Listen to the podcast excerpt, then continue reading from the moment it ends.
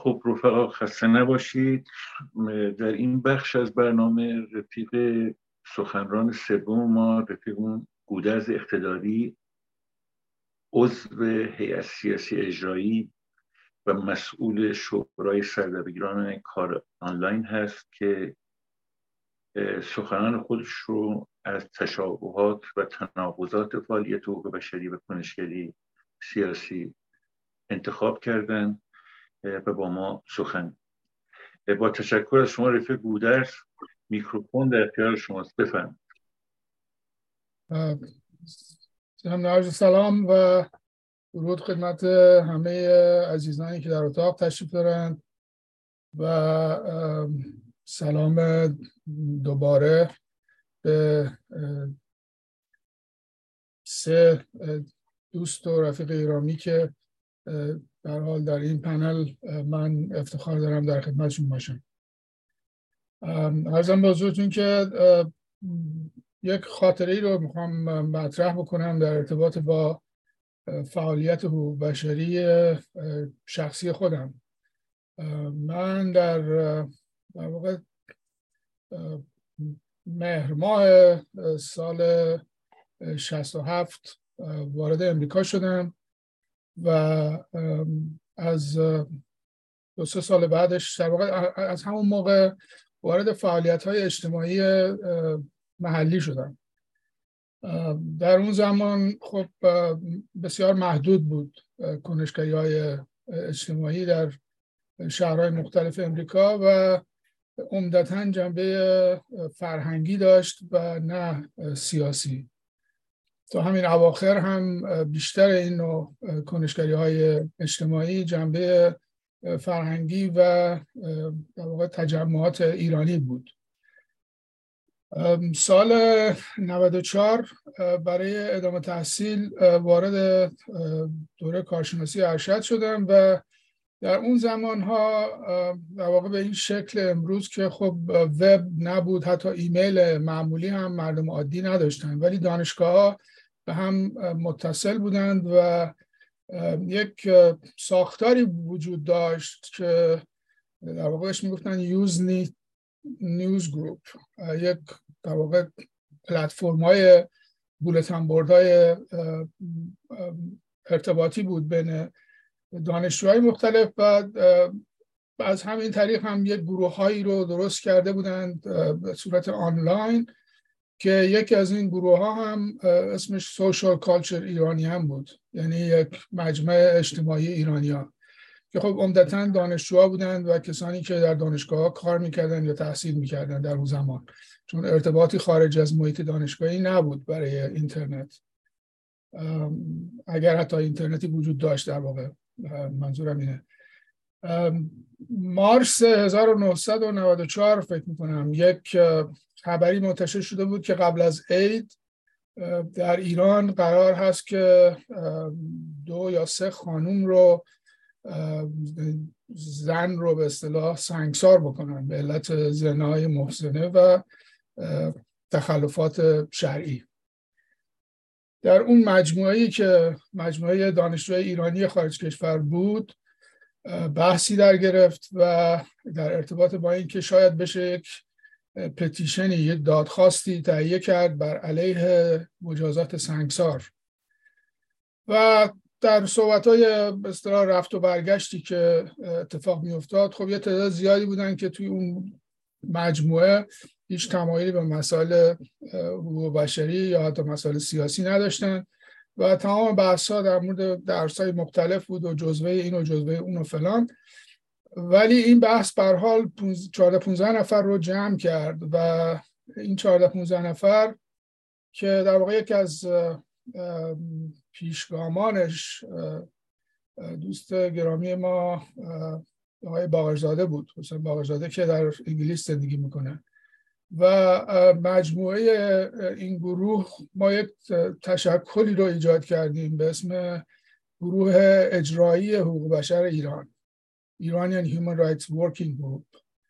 و این مجموعه بر حال نطفش از همون سال 95 گذاشته شد و یک سری حرکت هایی رو بر علیه مجازات اعدام شروع کردیم. مثل کارهای آموزشی می‌کردیم و فکر می‌کنم در یک مرحله هم دوست گرامی سهیلا هم به ما پیوست در اون گروه.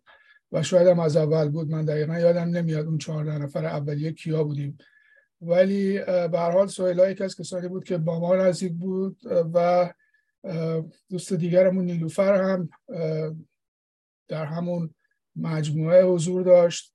ما مقالاتی رو به حال منتشر می‌کردیم در همون زمان. بیشتر هم به زبان انگلیسی در یک وبسایتی به اسم ایرانیان. که جهانشاه جاوید در می آورد در کالیفرنیا و سری مقالاتی رو بیانی ها رو نمی‌دونم پتیشن هایی رو به این شکل پیش میکشیدیم و روش بحث می‌شد. این رو خواستم بگم که در واقع بگم که حضور ما به عنوان یک نیروی حقوق بشری حداقل در خارج کشور به یک چنین عمری برمیگرده. نکاتی رو که تصمیم داشتم امروز بیشتر روش در واقع صحبت بکنم یکی دو تا پاسخ به سوال هایی است که مطرح میشه و عمدتا هم مداقع در واقع در موردش ضروری است. به دلیل اینکه من در یک در واقع در یک مجموعه شروع کردم به کار حقوق بشری و یک جوری آموختم که این تفاوت برام خیلی مهم بود از همون آغاز. و این سوالاتی که مطرح می‌کنم به حال برای پاسخگویی به اون موضوع هست و امیدوارم که از بحث این جلسه به ویژه از هم به قول پنلیست های عزیزم سایلا رفیق آینده و فرود یاد بگیرم که به حال این تشابهات و تناقضاتی که در فعالیت سیاسی با فعالیت حقوق بشری هست چیه؟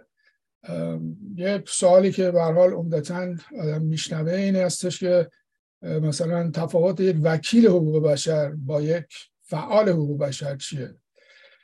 تفاوت یک فعال سیاسی با یک فعال حقوق بشری چیه؟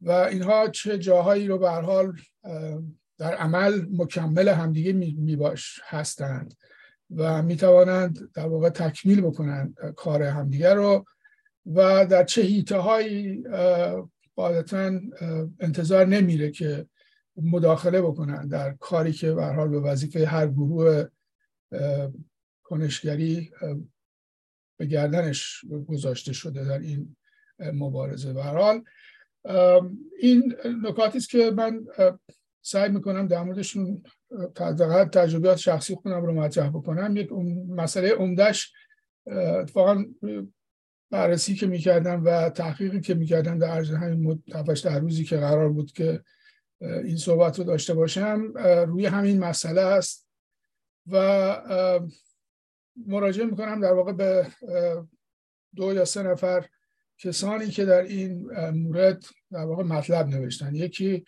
آقای کریم لایجی است که در واقع آقای لایجی یک مقاله رو نوشته برای زمانه در ارتباط با این موضوع و به طور مشخص موضوعش رو که من به هم بهش بسیار نزدیک هستم از نظر حسی مطرح می‌کنه و اون این هستش که میگه اعلامیه جهانی مدافعان حقوق بشر یه بخ یه ماده یکی داره که در سال 98 تصویب شده و اون میگه که در سالگرد 50 سالگی بیانیه جهانی. و میگه که هر کس حق دارد برای پیشبرد حمایت و تحقق حقوق بشر و آزادی های اساسی در عرصه ملی یا بین‌المللی به تنهایی یا با همراهی دیگران تلاش کنند. بعد پیشنهاد در واقع آقای لایجی این هستش که این رو میشه به عنوان یک تعریفی از مدافع حقوق بشر در نظر گرفت. ولی یه نکته که آقای لایجی روش تاکید می‌گذاره اینه که میگه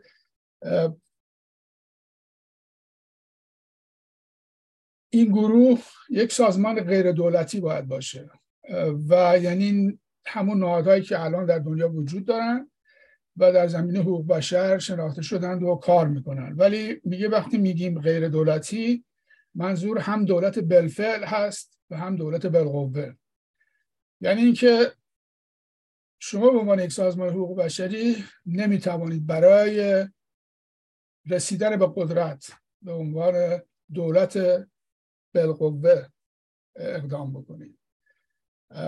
و تفاوتی هست بین اون کسی که بخشی از دولت یعنی این کسانی که به حال ادعا می‌کنن که برای حقوق بشر مبارزه می‌کنن ولی در این حال هم وابستگی حداقل مالی و اقتصادی دارن به دولت هایی که عملا نقشی در اون محیط اجتماعی ندارن. یک مورد دیگری که در واقع ایشون بهش اشاره می‌کنه اینه که میگه فعال حقوق بشر باید یک خصوصیت هایی داشته باشه و این خصوصیت ها یکیش مستقل بودنه و جز کارهایی که انجام میده آگاهی رسانی و معرفی حقوق دیدوانی نقض حقوق بشره و گزارشدهی مستند بر اساس واقعیات. بعد توضیح میده در مورد استقلال میگه یک سازمان غیر دولتی حقوق بشر باید از دولت و اپوزیسیون آن دولت و مجموعه گروه هایی که برای رسیدن به قدرت تلاش می‌کنن مستقل باشد آقای لاهیجی میگه در اینجا منظور من فقط قدرت سیاسی نیست بلکه قدرت های بزرگ اقتصادی هم مد نظر است. در حال حاضر چهار غول بزرگ دیجیتالی شامل گوگل، آمازون، فیسبوک و اپل معروف به گافا تمامی اینترنت دنیا را در اختیار دارند و قدرت آنها به مراتب از قدرت یک دولت بیشتر است. بنابراین مدافعین و سازمان های مدافع حقوق بشر اگر کمک مالی قابل توجهی از یکی از این شرکت ها دریافت کنند آن وقت نمی‌توان گفت که این مدافعین و سازمان ها از نهادهای قدرت مستقل هستند در ارتباط با همین موضوع دو در واقع وکیل حقوق بشری هم در ایران. من مطالعه کردم نظراتشون یکی خانم فریده غیرت هست که وکیل دادگستریه و در واقع بحث ایشون این هستش که تفاوت بین وکیل حقوق بشری و فعال حقوق بشری رو خواسته توضیح بده. میگه وکیل حقوق بشری بر اساس قانون قوانین موجود. کار می‌کنه و سعیش بر این هستش که قوانین موجود در مورد همه زندانی ها به طور یکسان اجرا بشه و کسی بر طبق قوانین موجود تبعیضی از نظر قانونی در موردش صورت نگرفته باشه. ولی فعال حقوق بشری محدود به قوانین موجود نیست بلکه می‌تونه مقایسه قوانین موجود رو با بیانیه جهانی و استاندارد بین المللی که نمونهش رو رفیق آینده در مورد در واقع موازین سازمان ملل یا شورای حقوق بشر در سازمان ملل ارائه دادن و مطالبی که به حال سوالاتی که از نماینده ایران پرسیده میشه در موارد مختلف در مورد حقوق زنان در مورد تبعیضاتی که صورت می‌گیره. این کار کار یک فعال حقوق بشره ولی اون کسی که وکیل حقوق بشری هست و بر اساس در واقع سابقه تحصیلی پروانه وکالتی که داره در ایران می‌تونه برای یک موضوع حقوق بشری وارد دادگاه بشه و این اجازه رو داره به عنوان وکیل.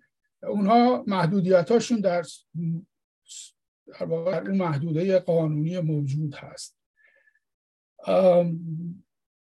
فرد دیگری که در این مورد اظهار نظر کرده آقای ابوذر نصراللهی وکیل دادگستریه که درباره تفاوت‌های فعال حقوق بشر و فعال سیاسی با انصاف نیوز ما مصاحبه کرده و میگه که یک تفاوت عمده میان فعال سیاسی و حقوق بشر وجود دارد و آن هم در رابطه با هدفی است که هر کدام از این دو گروه دنبال می‌کنند. فعال سیاسی یک هدف سیاسی دارد و معمولا وابسته به یک جریان فکری و یا حزب سیاسی است. او قدمی که برمیدارد در چارچوب تشکیلاتی اون تشکیلات هست. ولی برای یک فعال حقوق بشر فرق ندارد که گرایش فکری موکلش چیست. در واقع اینجا فکر می‌کنم منظورش همون وکیل حقوق بشریه. یا اون فعالی است که برای حقوق یک زندانی داره تلاش می‌کنه. میگه حتی می‌تونه اون شخصی که موکل هست در واقع از نظر سیاسی کاملا بر ضد اعتقادات اون وکیل یا اون فعال حقوق بشری باشه. ولی اینها وظیفه خودشون می‌دونن که به هر صورت از اون متهم یا از اون زندانی دفاع بکنن حتی اگر مخالف نظر شخصی خودشون باشه. جای دیگر میگه که یکی از فعالان حقوق بشر تلاش می‌کنن نگاه سیاسی به مسائل سیاسی نداشته باشند و درگیر مسائل سیاسی نشوند. هرچند به حال حقوق بشر هم در یک جاهای به سیاست برمیخورد نکته دیگری که مایلم بهش اشاره بکنم این استش که ارتباطی است که بین جامعه مدنی و فعالین جامعه مدنی با مسائل حقوق بشری به وجود میاد. و همسویی یا هم راهی است که گاهن می‌بینیم و باعث میشه که در واقع فعالیت های مدنی برای جامعه مدنی هم به نوعی یک نوع فعالیت حقوق بشری به حساب بیاد. ابراهیم مددی نایب رئیس سندیکای کارگران شرکت واحد اتوبوسرانی تهران میگه که جامعه بشری از لایه ها و طبقات و اصناف مختلفی تشکیل شده است که در اعلامیه حقوق بشر رعایت حقوق آنها دیده شده به نظر می‌رسد. فعالان هر طبقه اجتماعی هرگاه در راستای منافع سنفی خود آگاه و متشکل شوند این مجموعه انسانی مسائل اجتماعی خود را بهبود میبخشد که این پدیده در کشورهای پیشرفته قابل دیدن است.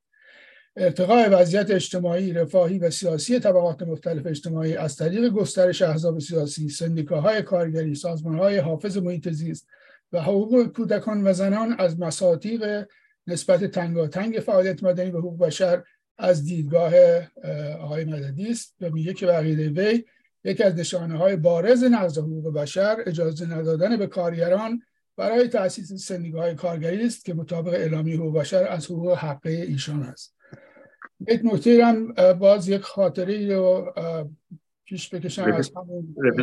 من خیلی معذرم شما سه دقیقه دیگه بیشتر مونده بله من صحبتم تقریبا تمامه. فقط این رو می‌خوام بگم که در ارتباط با مسئله ارتباط قوانین و حقوق بشر و قوانین موجود من در همون گروه 4 که بودیم یک بار در یک کنفرانس سیرا که مرکز پژوهش های ایران شناسی در امریکا بود فکر می‌کنم چهار نفر بودیم که چهار تا مقاله داده بودیم. یک پنل یا نشستی از کنگره سیرا رو ما اسپانسر شده بودیم. مقاله که من داشتم در ارتباط با حقوق دگرباشان بود و مجازات اعدام. برای اونها که انواع مختلفی داره از جمله سنگسار. این یکی از تقریبا میشه گفت اولین مقاله به زبان انگلیسی در مورد حقوق دگرباشان و تجاوزاتی است که به حقوق اونها در ایران می‌شد. و به حال تا مدت ها تنها مقاله موجود به زبان انگلیسی بود و اکثرا سازمان های حقوق بشری با من تماس می گرفتن برای case هایی که توی دادگاه داشتن. یکی از اینها هم سازمان عفو بین الملل ژاپن بود که یک جوان پناهنده ایرانی در توکیو به هر حال دستگیر شده بود و می‌خواستن این رو در واقع دیپورت کنن به ایران. اسم این فرد شیدا بود و سازمان اف بین الملل در واقع از من خواست که برم و در دیوان عالی قضایی ژاپن از او دفاع بکنم.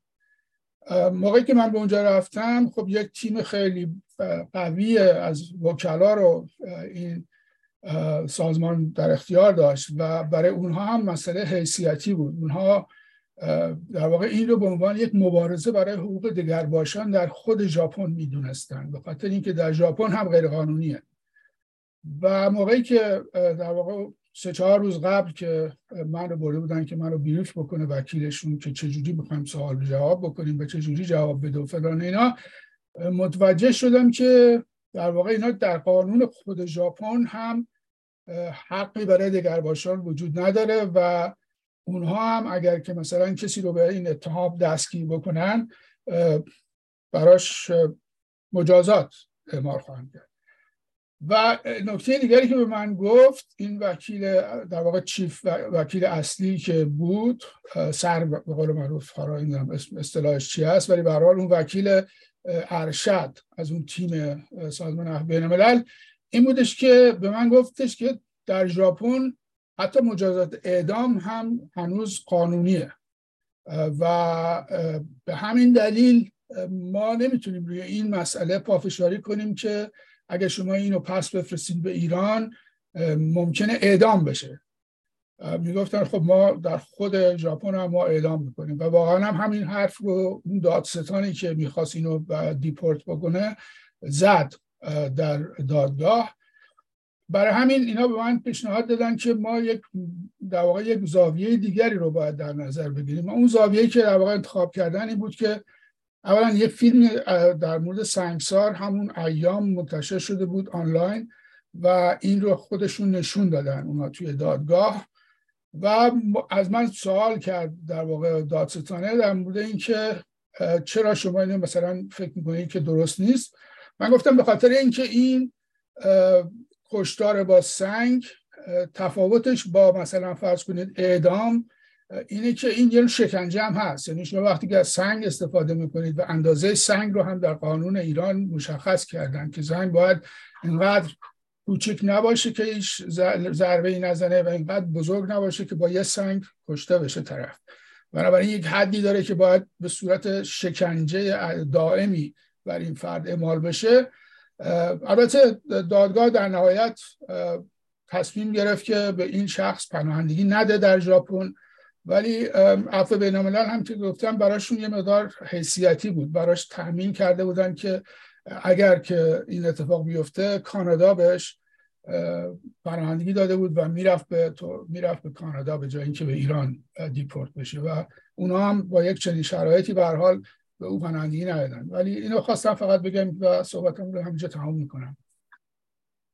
خیلی متشکرم رفیق بودرس البته من قبل از اینکه ما برنامه بعدی رو با هم ببینیم فکر کنم که بعد از اینکه رسیدیم به مرحله پرسش و پاسخ یعنی بعد از سخنان رفیقمون حسن نایب پاشم سعی می‌کنیم یک پنج دقیقه هم به تمام سخنرانان دوباره وقت بدیم که به هر حال پایانه حرفشون رو با ما به اشتراک بذاریم. حالا باز هم همراه میشیم با رفیقمون شیلا کلامی. و دکلمه زیبای دیگری ازشون به نام خاموشی جنگل. مرسی.